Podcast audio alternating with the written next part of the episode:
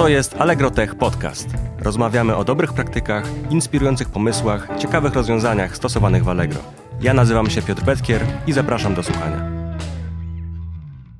Naszym gościem jest Adam Dudczak. Adam jest menedżerem zespołów zajmujących się wyszukiwarką Allegro. E, aktywnie działa w community Javowym. Jest sympatykiem poznańskiej grupy użytkowników Java, współorganizatorem konferencji Geekon oraz częstym prelegentem na wydarzeniach Allegro Tech. Cześć Adam. Cześć Piotrek. E, na początek powiedz, e, czym się zajmujesz na co dzień? No, ja cały czas próbuję zrozumieć i stworzyć serca, o którym będę sam w stanie powiedzieć, że działa dobrze.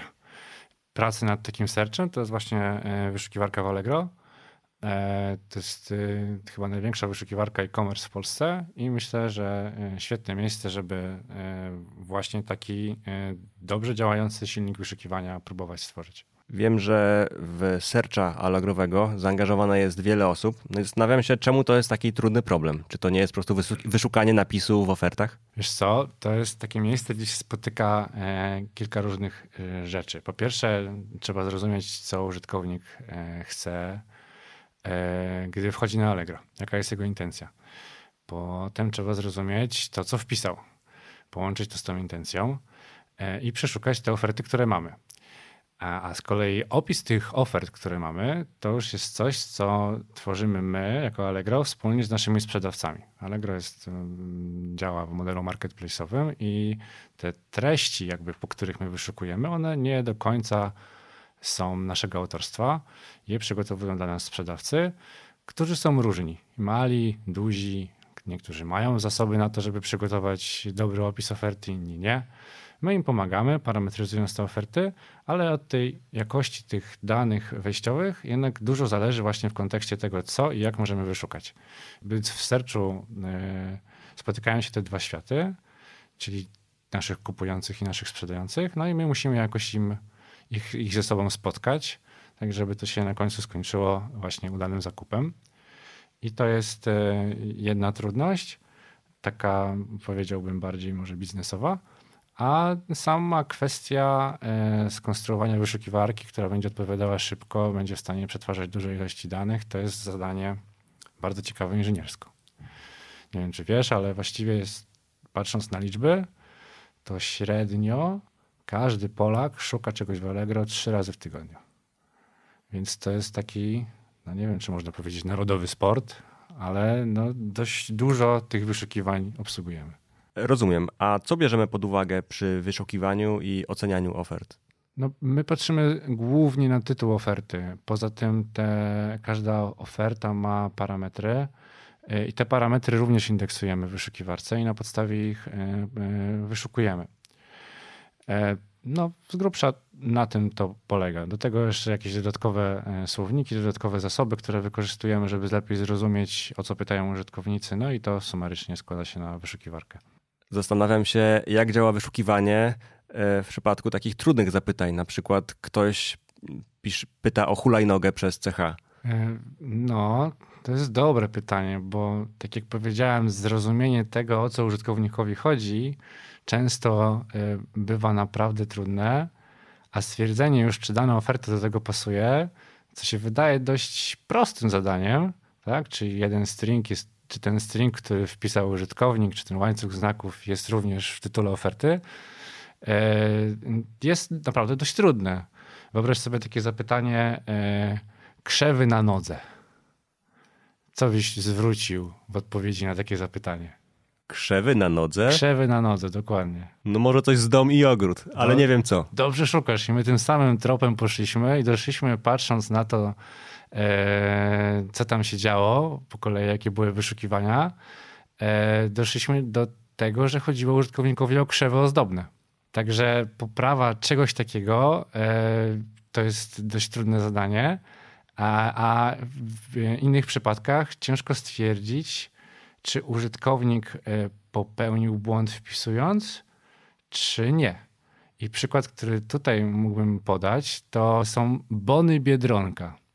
Ja nie wiem, czy tutaj Biedronka to pewnie niektórzy wiedzą, że jest taka sieć sklepów, My tych, takiego, takiego rodzaju bonów na Allegro nie sprzedajemy.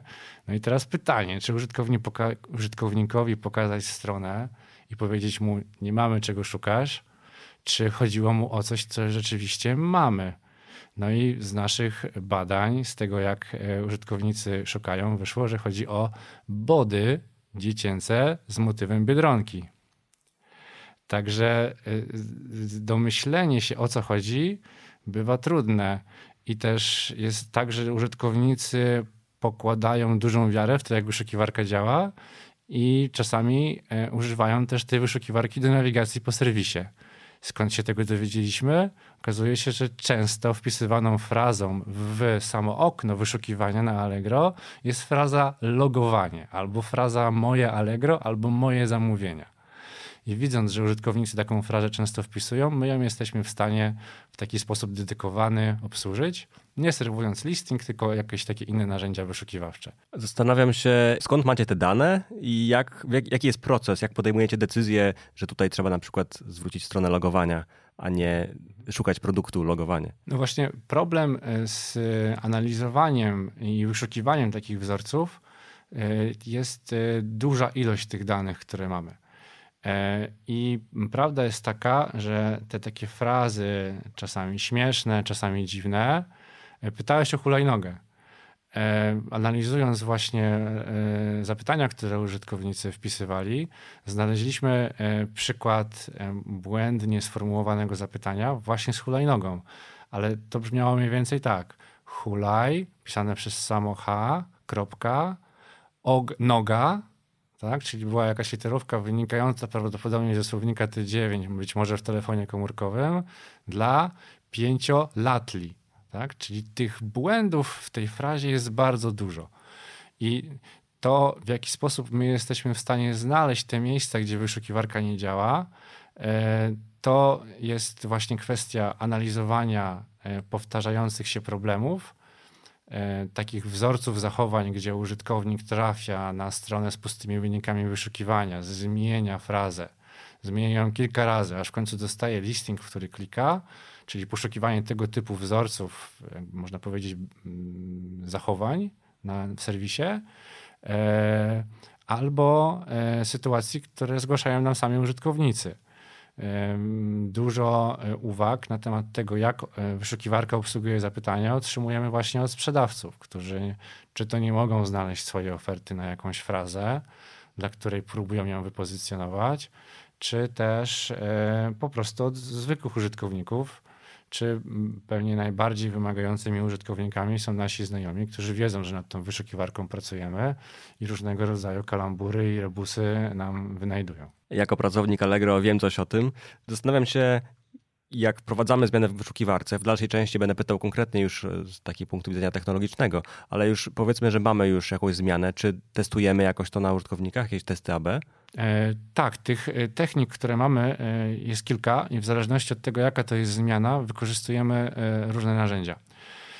Przeprowadzamy testy AB. W momencie, w którym testujemy nowy sposób rankowania ofert, czyli jakąś nową wersję algorytmu trafności, najpierw sprawdzamy jej działanie w, w, w czasie takiego długotrwającego, albo relatywnie długotrwającego testu AB, gdzie patrzymy, jaki on ma impact na działania użytkowników, też na, na to, jak, kształt, jak zmienia się e, sprzedaż dla, na, dla sprzedawców na platformie. E, więc to jest jeden sposób. E, sam indeks wyszukiwarki, gdy udostępniamy, wydajemy nową wersję tego indeksu, jest też testowany e, pod wieloma kątami. Od takich prostych, e, można powiedzieć, albo inaczej, nie prostych, tylko klasycznych testów end-to-end, gdzie sprawdzamy, czy ta funkcjonalność, którą oferujemy, filtrowania, zawężania wyników, zmiany sortowania, czy ona dalej działa w oparciu o ten nowy indeks przez e, bardziej zaawansowane e, sprawdzenia, polegające na przykład na tym, że taki indeks dostaje kopię ruchu i patrzymy, e, czy dostajemy taką samą liczbę wyników, co na tym indeksie, który działa na produkcji.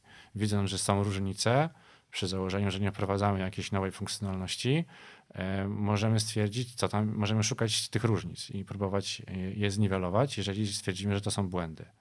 No i ostatnia technika to jest analiza takich podstawowych statystyk dotyczących samych ofert. Czyli czy w danej kategorii tych ofert jest tyle samo tu i tu, czy dane filtry, które nie powinny się zmieniać, zwracają tyle samo wyników tu i tu. No i gdy taki audyt, że tak powiem, e, jakościowy ten indeks spełni, to wtedy go wypuszczamy dla użytkowników. Porozmawiajmy teraz e, więcej o technologii. To czym jest ten indeks? O, e, indeks to jest serce naszego silnika wyszukiwawczego. mówiąc indeks, mam na myśli mm, mm, tak naprawdę indeks odwrotny, czyli my korzystamy e, jako silnika, jako my korzystamy z Solara jako silnika wyszukiwania.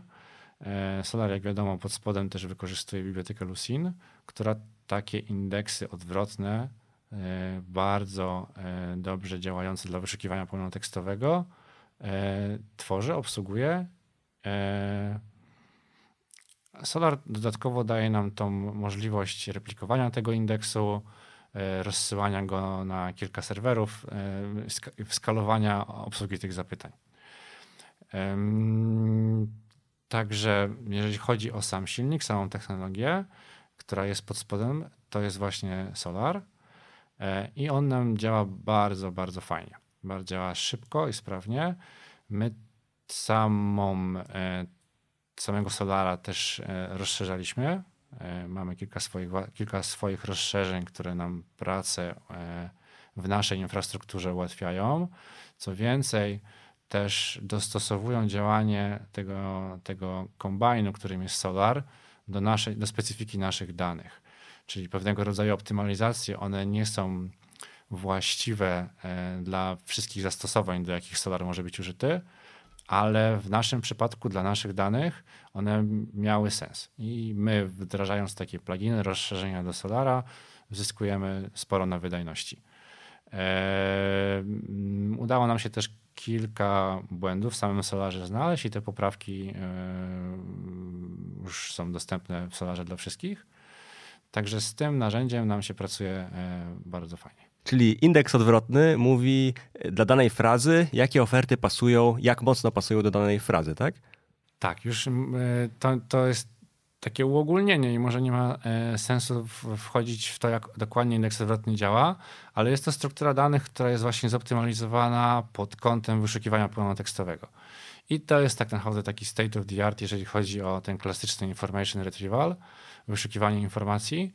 E, no i tak jak mówiłem, Lucin jest biblioteką używaną w wielu naprawdę zastosowaniach e, i, no i działa bardzo dobrze.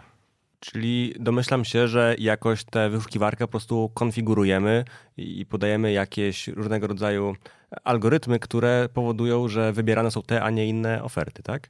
Jakby tutaj opowiedzieć zgrabnie i, i, i w miarę przystępnie. E, ten proces już w tej chwili składa się z kilku etapów. E, I my mamy w Allegro taką architekturę, która jest już jest stosowana też z tego, co wiem, e, przez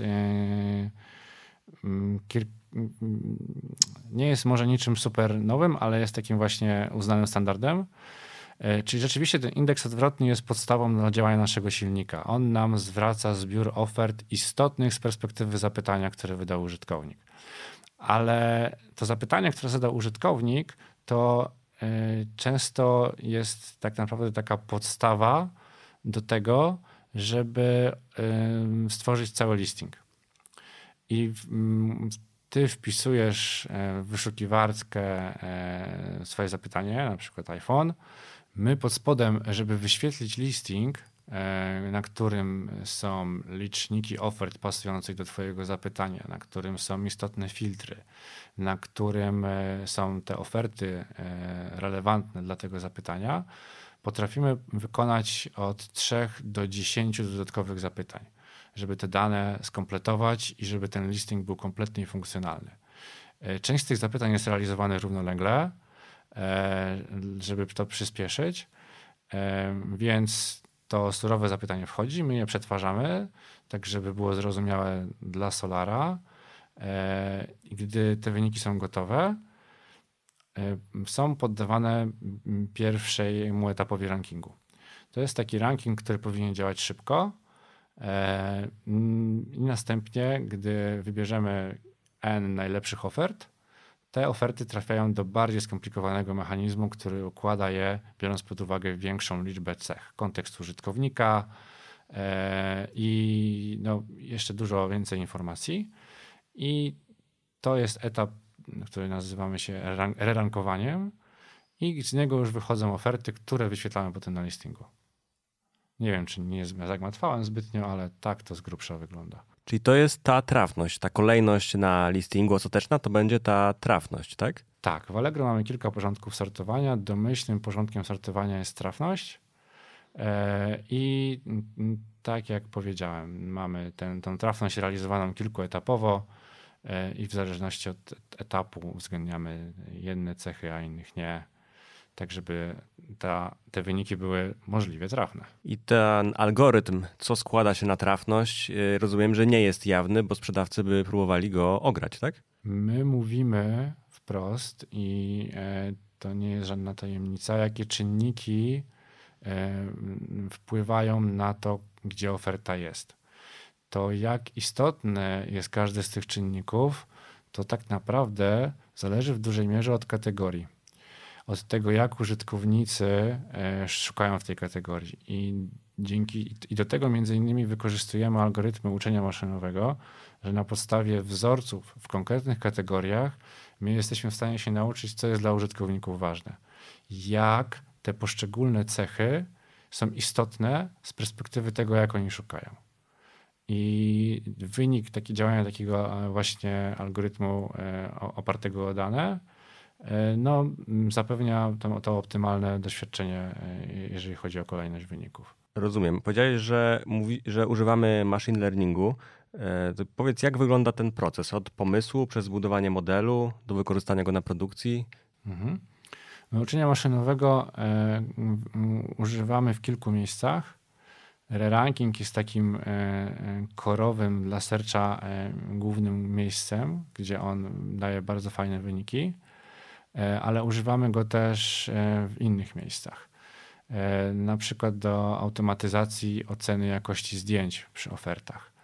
I ta jakość tych zdjęć jest właśnie jednym z czynników, który też decyduje o tym, gdzie oferta znajduje się na listingu. W regulaminie mamy zdefiniowane pewne wymagania, i teraz, żeby je ocenić ręcznie, to potrzebne by było naprawdę sporo, sporo oczu a dzięki e, temu, że udało się to zautomatyzować za pomocą właśnie e, uczenia maszynowego, to możemy to robić e, bardzo efektywnie. I teraz, jeżeli się pytasz o to, jaki jest, jak takie rozwiązania ML-owe powstają, no to z reguły, gdy mamy już pewne założenie biznesowe, staramy się zidentyfikować zbiory danych które się e, z tym zadaniem wiążą, które dla jego rozwiązania mogą być istotne. Następnie, gdy mamy już te zbiory określone, trzeba sprawdzić, przeanalizować te dane, żeby określić, czy są tam korelacje albo związki, nawet wprost przyczynowo-skutkowe, które e, dają nam szansę, żeby na podstawie tego, co jest w tych danych, podjąć decyzję, którą w tym procesie chcemy podjąć czyli na przykład czy to zdjęcie spełnia nasze wymagania, czy nie spełnia. E, gdy już potwierdzimy, że jest szansa na to, albo że w tych danych, że te informacje są, wtedy możemy zacząć pracę nad, nad samym modelem. E, jest kwestia przygotowania odpowiednich zbiorów, na których ten model może się uczyć, i to często wymaga e, ręcznej pracy, żeby oznaczyć żeby oznaczyć, które z tych elementów są istotne w kontekście tego zadania, które realizujemy. E, I potem przychodzi już etap samego dobierania modelu, algorytmu e, i, i uczenia go e, i weryfikacji tej, tej hipotezy, że da się to zautomatyzować za pomocą uczenia maszynowego. I to jest już bardzo zaawansowany etap. Ale teraz przychodzi jeszcze kolejne pytanie o to, czy ten algorytm sprawdzi się, czy on będzie wdrażalny. Bo prawda jest taka, że różnego rodzaju algorytmy e, uczenia maszynowego mają różną wydajność. I my tak samo, że tak powiem, w klasycznej inżynierii oprogramowania wiemy, że jedna baza danych działa tak szybko dla takiego rodzaju problemów, inna baza danych działa tak szybko dla tego rodzaju problemów i na przykład e, mm, żeby obsłużyć zapytanie w 100 milisekund, to nie możemy używać tej bazy, a musimy wziąć mm, na przykład tego Redisa i trzymać to w pamięci, żeby się zmieścić w tym budżecie czasowym, który mamy. No i analogiczną e, analizę trzeba przeprowadzić w przypadku wdrażania ML-a. Czyli być może jest tak, że dany model, na przykład głęboka sieć neuronowa, realizuje to, czego od niej oczekujemy w świetny, ze świetnymi efektami. E, ale dla use case'u, który mamy, czyli powiedzmy rankowania ofert, e, ta sieć odpowiada zbyt wolno. Nie mówię, że tak jest, to jest tylko i wyłącznie przykład ale ten aspekt wydajnościowy na końcu albo w trakcie trwania projektu trzeba zweryfikować, bo być może model trzeba będzie uprościć, tak żeby on przyjmował mniej danych i odpowiadał szybciej. Tak jak mówię, to zależy od, e, od tego przypadku użycia, gdzie e, ten model chcemy wykorzystać. Mówiłeś o ocenianiu zdjęć. E, zastanawiam się, czy oceniacie te zdjęcia już wcześniej, czy w trakcie, jak użytkownik wpisuje frazę, to dopiero oceniamy te, te zdjęcia? Nie, te zdjęcia są oceniane w momencie, mówimy o zdjęciach przy ofercie i my tą informację o tym, jakie te zdjęcia są, mamy już w momencie wystawienia tej oferty. Więc już w momencie wystawienia tej oferty mamy możliwość oceny tych zdjęć, no i ten, ta ocena, ten score gdzieś tam sobie potem leży e, i jest przygotowany specjalnie do, jest wpięty specjalnie ten indeks e, solarowy i w momencie, gdy przechodzi zapytanie od użytkownika, dana jest gotowa do wykorzystania, żeby ją ująć w rankingu. Nie trzeba tego wyliczać e, w czasie rzeczywistym. Rozumiem. I to jest przykład właśnie, e, gdzie ten czas odpowiedzi z modelu nie jest taki istotny, bo to się może dziać offline. Nikt na to nie czeka, że ten score się policzy i to, czy on się policzy w 10 sekund czy w minutę, niewiele zmienia. Nie? Ale tak jak powiedziałem, na przykład e, w kontekście rankingu wyników wyszukiwania, ten budżet już jest dużo bardziej e, ciasny żeby obsłużyć zapytanie. Czyli kiedy wystawiana jest oferta, wy mm, oceniacie tę ofertę pod różnym kątem, jak dobre jest jej zdjęcie i jakieś inne e, atrybuty i one są umieszczone e, gdzieś w tym indeksie i wtedy, kiedy użytkownik wyszukuje frazę, wy patrzycie na dopasowanie e, tej tytułu i czy treści i też inne atrybuty, a potem już w czasie, już w czasie kiedy te wyniki zwracacie, to one są rankingowane przez system tak w czasie rzeczywistym, tak? Tak, tak. Te dane są wstępnie przygotowane i obrobione tak, żeby to przetwarzanie, które odbywa się w trakcie realizowania odpowiedzi na zapytanie użytkownika, żeby to było szybkie. Czyli tam już e, nie ma sięgania po żadne zewnętrzne zasoby. Te pliki są, że tak powiem, te dane są dostępne bezpośrednio przy indeksie. I tutaj też korzystamy z naszego własnego mechanizmu, e, który rozszerza Solara.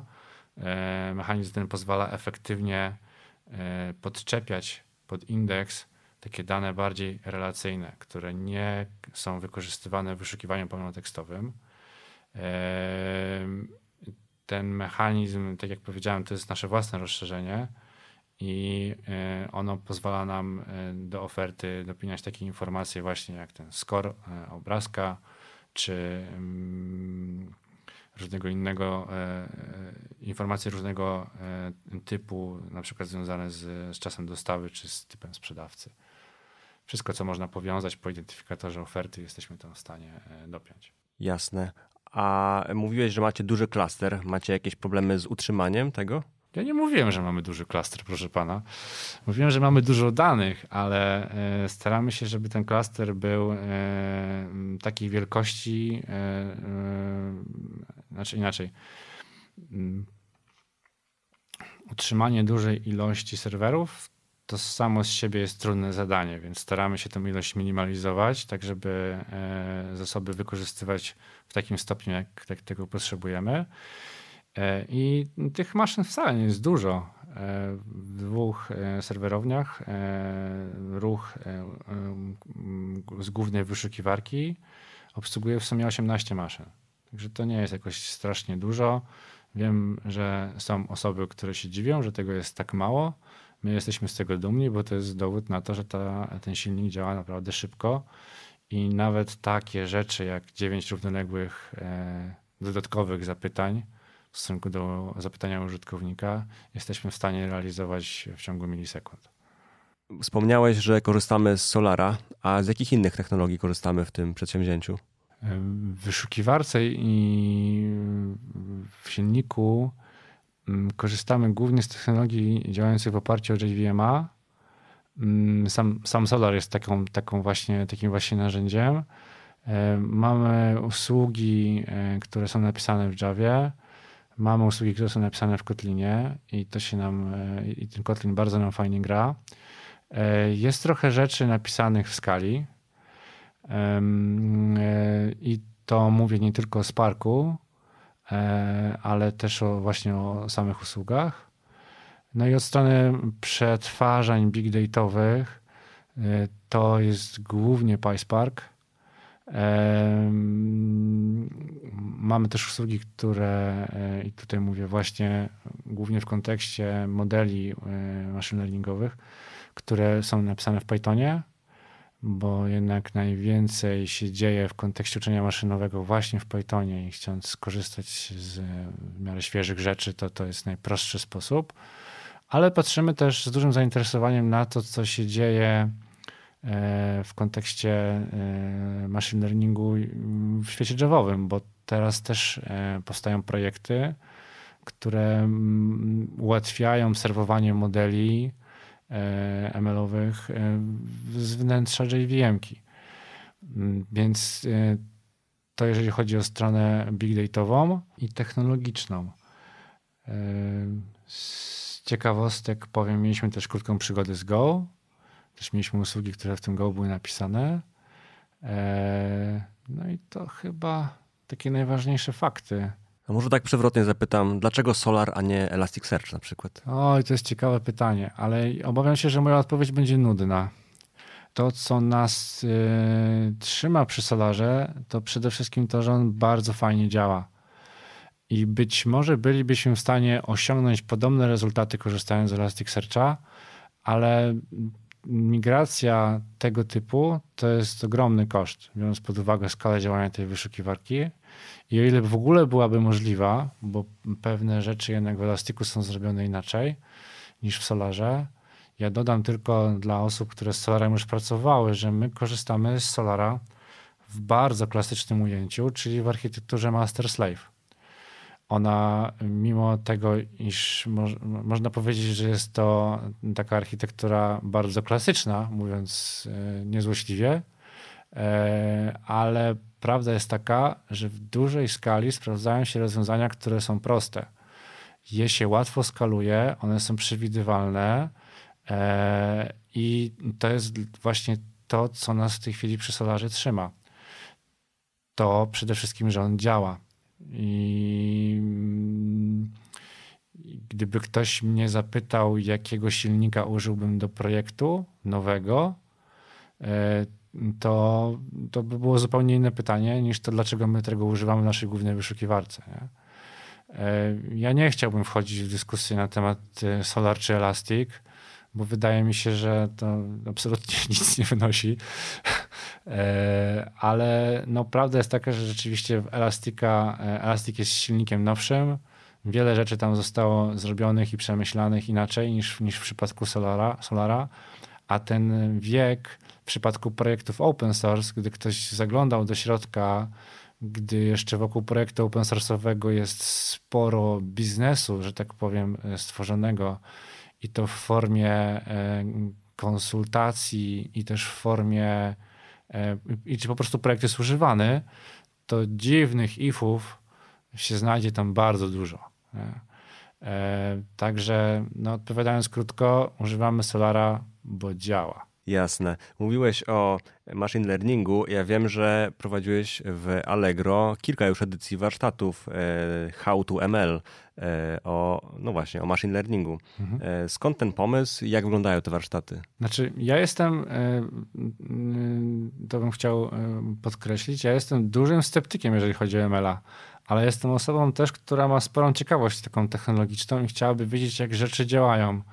Nie chciałbym e, trollować dla samego trollowania, chociaż w IT to ma długą e, tradycję i, e, i jest przez których odbierana jako cecha zwiastująca inteligencję. Także ja, słysząc o tym ML-u, po prostu stwierdziłem, że kurczę, no zobaczmy do czego to się nada.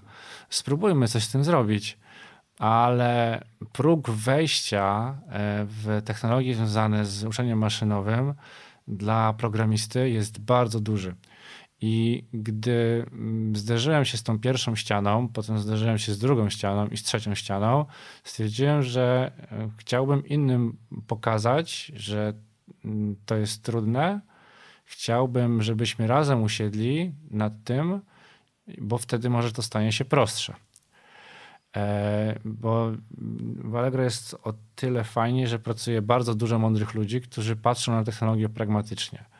E, oczywiście my tej technologii jesteśmy ciekawi i, i, i lubimy to, to, sobie napisać usługę w Go, tu sobie napisać usługę w Swiftie, żeby zobaczyć jak to działa, z czym to się je, ale no, jeżeli przychodzi potem do utrzymywania tego na produkcji, to tych pytań po co, dlaczego zadajemy dużo. I chcąc skorzystać jakby z tej mądrości, która jest w kolegach i koleżankach, z którymi mam okazję i zaszczyt pracować, stwierdziliśmy, że zrobimy sobie hackathon, żeby usiąść e, i spróbować jakieś problemy rozpracować.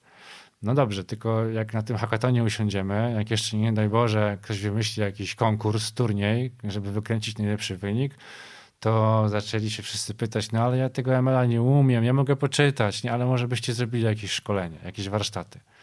No to z kolegami z zespołu Machine Learning Research usiedliśmy, zaczęliśmy się zastanawiać, jak to zrobić. Potem stwierdziliśmy, że to nie będzie proste, no bo jednak uczenie, dydaktyka jest po prostu rzeczą trudną i każdy, kto wykładał na uczelni albo uczył gdzieś kogoś czegoś wie, że, że wytłumaczyć w sposób zrozumiały jest trudno, a zwłaszcza jak te sprawy są, są rzeczywiście nowe i skomplikowane.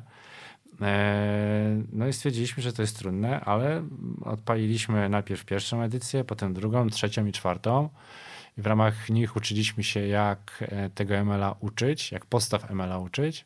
Powstało bardzo fajne materiały, które też mieliśmy okazję zaprezentować na zewnątrz w zeszłym roku na, na, na, konferencjach e, takie warsztaty przeprowadzaliśmy też dla, dla osób z zewnątrz i one były bardzo fajnie odbierane. A same hackatony, How to ML, e, no, każda edycja zbiera sporo uczestników, jest, jest całkiem e, dużo fajnej zabawy i mam nadzieję, że to jakby spełnia rolę, która E, taką popularyzatorską, jeżeli chodzi o uczenie maszynowe. Nie? Każdy z programistów e, może wziąć udział? Zresztą nie tylko programistów. Tak, masz rację. I, i, I, to jest prawda, że nie tylko programistów, bo e, kilkukrotnie już było tak, że na tych warsztatach pojawili się e, ludzie, którzy na co dzień zajmują się obsługą e, pytań i potrzeb naszych użytkowników, czyli dział obsługi klienta ci ludzie, którzy tam pracują, też są zainteresowani technologią i na tych warsztatach, e, na tych szkoleniach się pokazywali i bardzo, bardzo fajnie tą wiedzę chłonęli. Po takim hackatonie jakieś produkty powstały? Powstały zaczątki, e, rzeczy, które w tej chwili są na produkcji. Obecnie działający mechanizm e, korekty literówek właśnie ma swoje początki na, na, na pierwszej edycji tego hackatonu. I pewne doświadczenia, które zyskaliśmy w, w, takiej bardziej konkursowej formie, może trochę przypominającej Kagla, takiej, że dajemy problem do rozwiązania, jest leaderboard i zespoły tam próbują e, ten, ten wynik e, kręcić jak najlepszy. Te doświadczenia e, też próbujemy aplikować w obecnie tworzonych produktach. Możesz powiedzieć coś o innych hackathonach, które mamy w Allegro? Oj, czasami powiem ci, że przy właśnie organizacji HTML-a mieliśmy problem, żeby się wpasować w ten kalendarz, gdzie tutaj ten hackathon jeszcze wcisnąć, bo, e, bo tych rzeczy się dzieje, dzieje bardzo dużo. Ja pamiętam, że największe wrażenie na mnie zawsze robił Roboton, gdzie e, tacy inżynierowie, którzy na co dzień zajmują się kodem, nie budują, nie budują niczego fizycznego, mieli właśnie okazję e, a to wziąć Arduino, a to zrobić e, jakiś system e, taki fizyczny. Chyba hitem największym jest ten flipper, który został zrobiony przy okazji chyba drugiego robotonu, gdzie normalnie stoi na korytarzu ciągle w pikselu i można sobie pograć. Także to, to, to, to bardzo fajne. Co jeszcze? Hackatony związane z accessibility, z tym, żeby Allegro było dostępne także dla osób, które mają problemy ze wzrokiem. E, to bardzo fajna inicjatywa i dwie edycje tego hackatonu e, się odbyły z, z myślę bardzo fajnymi wynikami, które, z których e, nasi użytkownicy korzystają na co dzień. Rzeczy związane z co, co październik jest takie święto chyba myślę wszystkich programistów, Hacktoberfest e, i kontrybucja z roku na rok e, w Allegro jest chyba ja nie pamiętam dokładnie liczb, może ty znasz, może ty pamiętasz, ale jak zobaczyłem na statystyki pull requestów, które e, programiści Allegrowi wrzucili w czasie tegorocznej edycji, to mówię wow, kurczę, naprawdę solidny kawał open source'owej roboty i, i to jest fajnie, że takie coś się odbywa, że takie coś się kręci, nie? że każdy potem, że tych koszulek Hacktoberfest na, na, na piętrze, czy to, czy to w biurze w Poznaniu, czy w Warszawie, czy w Krakowie, czy w Toruniu można zobaczyć całkiem sporo. Nie? Na koniec chciałem cię zapytać o aktywność community, bo tak jak mówiłem na wstępie, e, jesteś bardzo, bardzo aktywny. Co daje takie angażowanie się w społeczność? Znaczy ja już tak aktywny nie jestem, jak, jak, jak, byłem kiedyś. Już nie wychodzę każdemu programiście poznańskiemu z lodówki, tak jak kiedyś mi zarzucano. E, ale mm, wydaje mi się, że e, angażowanie się w społeczność ma dużo, naprawdę dużo zalet. Spotkania takie, jak na przykład organizuje Poznański, Poznańska Grupa Użytkowników e, Języka Java, to jest miejsce, gdzie po prostu bez żadnej spiny można pogadać o tym, jak pewne rzeczy, jakie narzędzia się sprawdzają, co się nie sprawdza. I to jest fajny sposób, żeby tą wiedzę zdobyć. E, I to jest, to jest jeden aspekt. Dwa, mi e, dużo dało organizowanie tych rzeczy, bo miałem okazję poznać naprawdę świetnych ludzi. I to jest dla mnie ciągle e, niesamowita rzecz. Ja się temu ciągle dziwię, jak niewiele pracy trzeba włożyć, żeby zorganizować imprezę, na którą przyjdzie 100 osób, z których będziesz miał okazję porozmawiać pewnie z 20-30, ale to ta znajomość potem zostaje naprawdę na długo. E, I zawsze wiadomo potem, kogo się zapytać o to, czy e, tego RabbitMQ używać w tym kontekście, czy nie.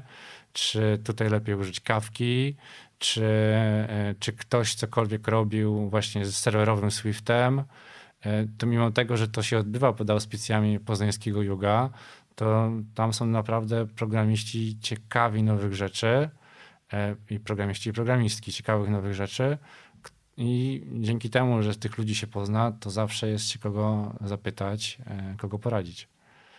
A tak jak mówię, wysiłek związany z organizacją tych spotkań e, jest stosunkowo, moim zdaniem, nieduży. W stosunku do, do wartości, jaka z tego płynie. Jasne. To zapraszamy na Poznańskiego Yuga i na wydarzenia e, Allegro Tech. E, na koniec standardowo zapytałbym Cię, jak można Cię znaleźć w internecie, jak z Tobą się można skontaktować? Nie wiem, czy standardowo, bo nikt mi takich pytań nigdy nie zadawał.